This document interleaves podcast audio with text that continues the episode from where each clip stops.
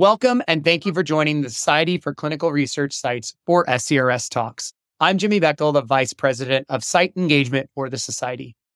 SCRS Talks allows our partners and those that we work closely with to take a few minutes to address issues of industry concern, share exciting achievements, and learn more about our extensive community.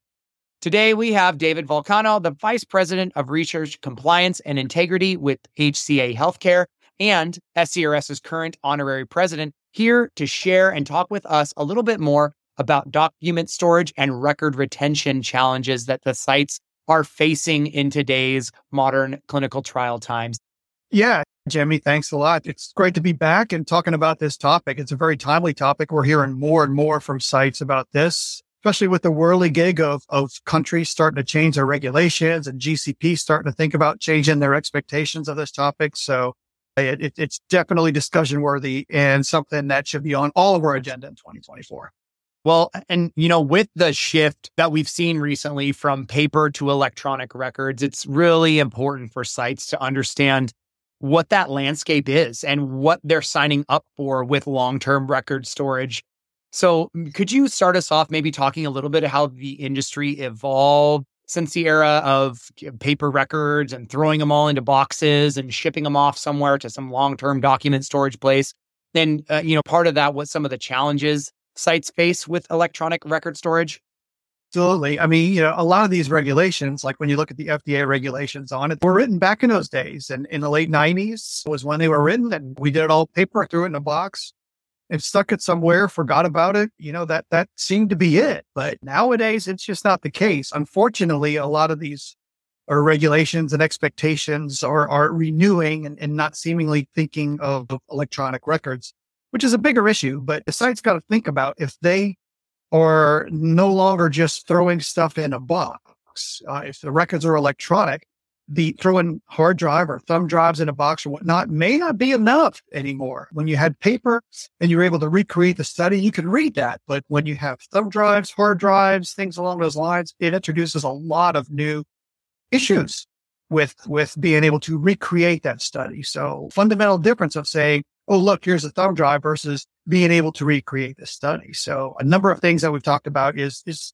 regarding the storage media itself. So you have media degradation. These things don't last forever. If you're going to store them, if you know what you're doing, there are NIST and ISO standards for storing things like hard drives or optical media like disks, thumb drives, and things along those lines. Humidity logs, temperature logs, things along those lines, if we're going to store them to those particular standards. The other thing is that they do degrade. Uh, if you have moving parts like on a hard disk drive, we say, oh, we'll just you know store them on a hard drive what bother is that? Well, your manufacturer only warrants them for about three to five years. They say after three to five years, they're going to start to degrade. So if you have to store something on a hard drive for 25 years, you better make plans to replace that hard drive eight to nine times and do a validated transfer to that hard drive. People talk about, oh, well, I don't have to worry about the hard drive. I'll just store it on the cloud. Well, you got to make sure your cloud provider is doing that. Number one. Number two, now you're into the world of cybersecurity and what's the cost of cloud storage? Cost of cloud storage is going up, up, up. Cybersecurity, up, up, up. Insurance for cyber issues, up, up, up. So vast increasing cost in the, the storage media. Then we have hardware obsolescence. There's the old famous story about the US Census was done on some computers back in the 1960s. And less than a decade later, they says, Oh, let's read that tape and there were only two machines left in the world that could read that tape. One was in Japan and the other was in the Smithsonian. So we, we have this today. You know, people are talking about, oh, 25 years record storage. Well, if we had to recreate a study from 25 years ago, 1998, the, one of the standards of large storage was called an orb drive. Well, orb went out of business in, I think, 2001. So if we were to recreate that study from an orb tape, we'd have to go on eBay to find an orb drive doesn't run on modern computers. The plug doesn't plug in. So we have to find a Windows 98 computer to be able to plug in this, install the software to recreate that study. People say, well, yeah, well, we've evolved since orb drives. Well, yeah, we went from floppy disks to CD-ROMs. They've come and gone. USB has come and gone. Now we're on the, like the third generation of USB. I just bought a new laptop. It doesn't have any regular USBs, it's all in USB C now. So what's that going to be 10, 15, 20 years from now? Then we have software obsolescence. While things like PDF and JPEG still seem to be around and relatively stable, some of these systems are proprietary systems. So it's a vendor that's provided the, the data, but I have to contract with the vendor to read that data. So what happens if that cost goes up year over year? What happens if that vendor goes out of business? And then for God's sake, password management. Geez, I can't remember my password 25 days, maybe even 25 hours sometimes. How are we going to remember in 15, 20, 25 years and manage that with cloud media or local storage media when employees are coming and going, retiring and whatnot? And then how are we going to inventory this? So yeah, a whole different world when we're talking about electronic archiving versus paper. Yeah, I think there's a lot, obviously, David, to tease out of there. And and yep. what we generally hear from the sites is that uh, fact of that a lot of it's just so unknown. There's so many unknowns that are associated with record storage. We don't know what it's going to be. We don't know what the sponsors and CROs are going to ask us. And we don't ultimately receive the financial compensation for that in the end. So thank you for bringing up a lot of those points. And I know you were able to help us present some of this data at the Global Site Solutions Summit in the site landscape survey, where we saw 68% of sites says that they don't want to be in the record storage business. They're not here to be storing records. They don't want to, I guess, quote unquote, make money doing this. But they're unfortunately not always willing to walk away from studies as a result of that, right? We see them kind of grit and bare their teeth on, and they may accept those terms despite the risk and despite some of those unknowns. So I guess let's start by talking about what should sponsors take into account when deciding whether to push these obligations uh, related to record storage onto sites. Well, I think they need to understand and listen to the sites on this. I mean, 68% of them said that they, they have no interest in being in this business as, as a record archivist for the sponsor. And when we're saying that, to be clear, we're not saying that they don't want to meet their regulatory obligations, which are much shorter. We're talking about situations when the site has met their regulatory obligations and they have no business needs for those records as a site and they're only holding them to be a record storage vendor for the sponsor or, or the CRO because the sponsor or CRO has business needs for them. And for some reason, they don't want to put it with their tried, true, and, and trusted storage vendor. We talk to sites, we know our regulatory obligations in our individual countries. The survey on the sites on the landscape survey was, you know, if there were no rules or contracts, how long would you keep the records for? And 44% said less than two years. 23% said more than two, probably, but less than five. Only 9% say they would keep them like 15 years or, or, or more in those scenarios. So, so we see we don't really want to be in this business on a voluntary basis. And, and many sites use the word, I was bullied into this by the sponsor or, you know, gee, I, I, I didn't know what to do. I wasn't willing to walk away. I got a patient here that this is the last negotiating thing. And I can't sit here and tell a patient, gee, I know you want to be in this trial. We've got everything done, but sponsor wants us to keep these records 15 years and we're just not set up to do that. That's an uncomfortable conversation to have with a patient. Patient will say, help, put me on the study. I'll keep the records. But sites need to understand why the sponsors and CRO thinks we're going to be great at this. We, we don't really know. And we would love to have that information. I mean, if sponsors want the information, we don't believe the site is the place to do this. Uh, we think that there are existing mechanisms to do it. We have a lot of sponsors that say, oh my gosh, no, we can't hold the investigator site file. There have to be separate. We can't have access to that. And then later in the study, when the study's over, that very same sponsor will go and send us a thumb drive and say, look, here's your data. Go ahead and, and, and store it. It's like, well, if you can't have access to it, why are you sending us the data from the EDC or, or the whatnot that we have uh, filled out or completed? That's right, David. I think that's an important point to emphasize as well is that such aren't saying we don't need to do what we need to do. We just don't want to be in the business of doing this. We don't want to have to do it beyond what our legal obligations are to store some of these things. And I think that's a really important distinction because it obviously has a tremendous effect to some of the points that you made and goes to underpin some of those challenges that you had brought up. But what about then the sites? What should sites know or ask before agreeing then to be someone who's uh, an organization rather that stores those records uh, for the sponsor?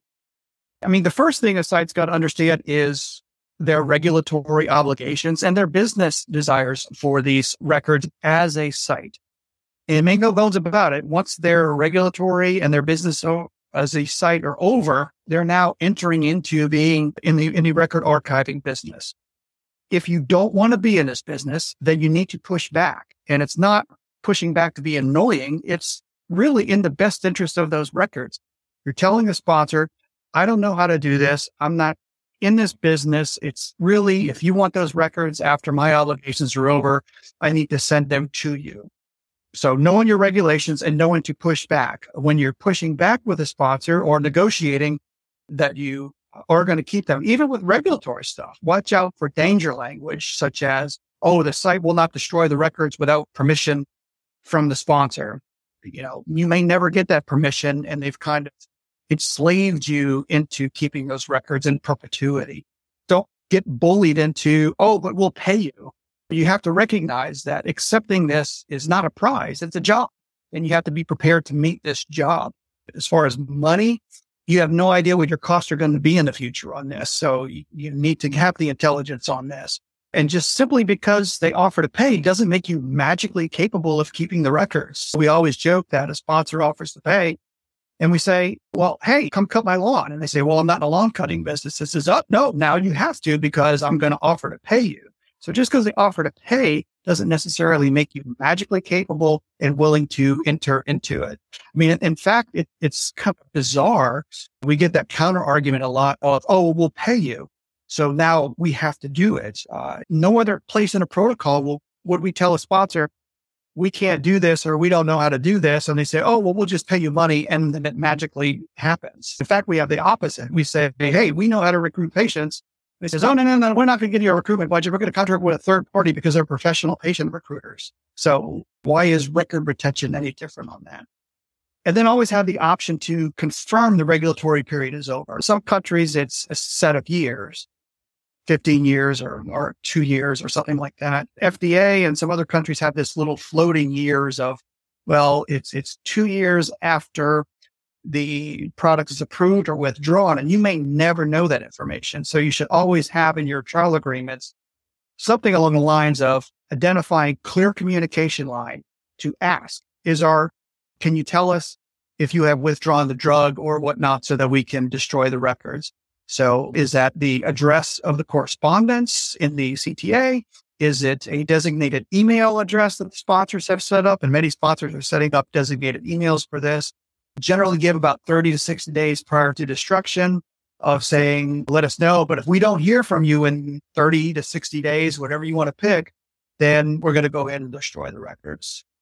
Now, if you want to be in this business, then understand your obligations and take them seriously. Don't just sign a contract just to take the money and hope nobody ever comes for the records. You need to learn record archiving, especially in electronic age. And there's organizations out there that offer education and even certification in, in record archiving. So don't just blindly sign it and think that, oh, this is great. I'm going to take a bunch of money and nobody will ever come for the records because it, it's a job, not, not a prize.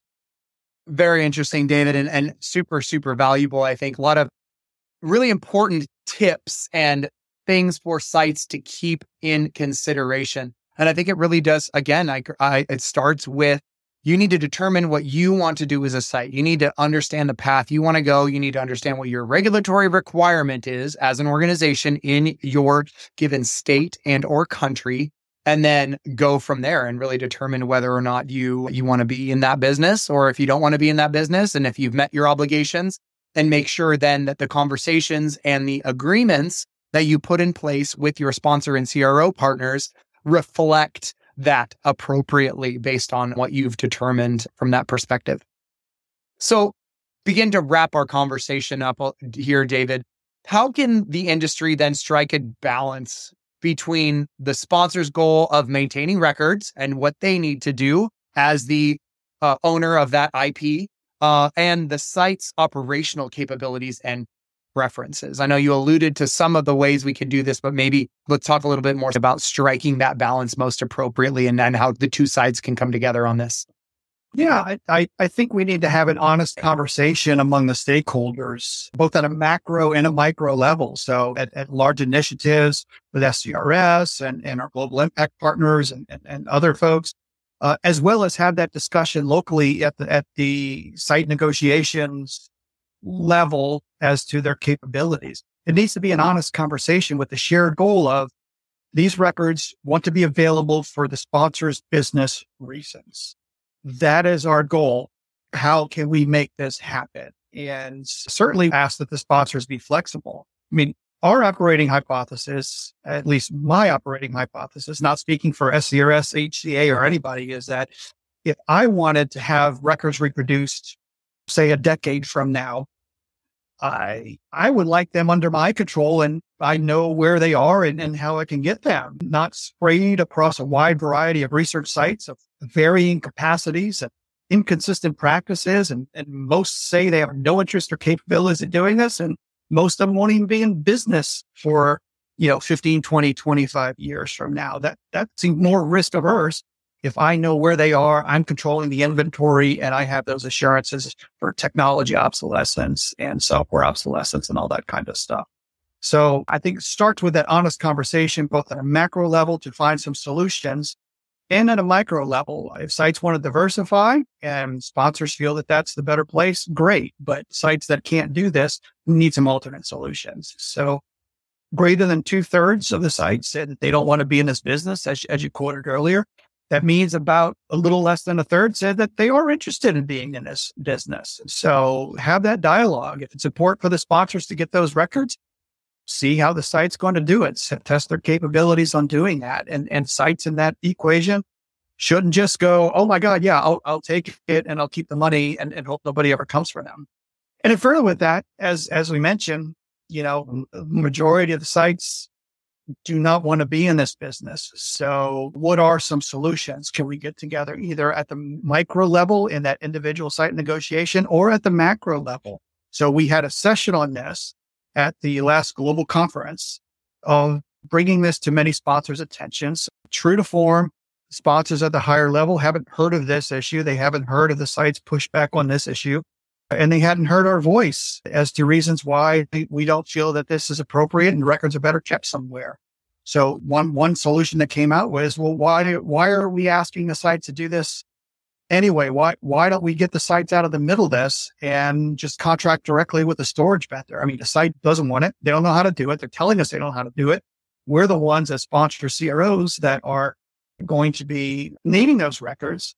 So we contract directly with IRBs. We contract directly with eSource. We contract directly with EDC. We contract directly now. We're doing that more and more. Why can't this be the next thing that we contract directly and get the sites out of the middle of it? And if there's some theory that you need to have, even though it's stored at a sponsor's location, that you need a PI or, or the site to authorize that release, that's fine. You can set up the storage uh, parameters so that the site's not responsible for the inventory or paying for it, but can control their release. But in all fairness, make sure that there's backup plans because if they're needing them for 15, 20, 25 years, sites and, NPIs aren't going to be around that long. So so again, back to let's have an honest conversation about this with the shared goal of making sure that those records are available for the sponsors for their business needs in the future and come up with some creative solutions on this, especially for the sites that um, are not capable of doing this.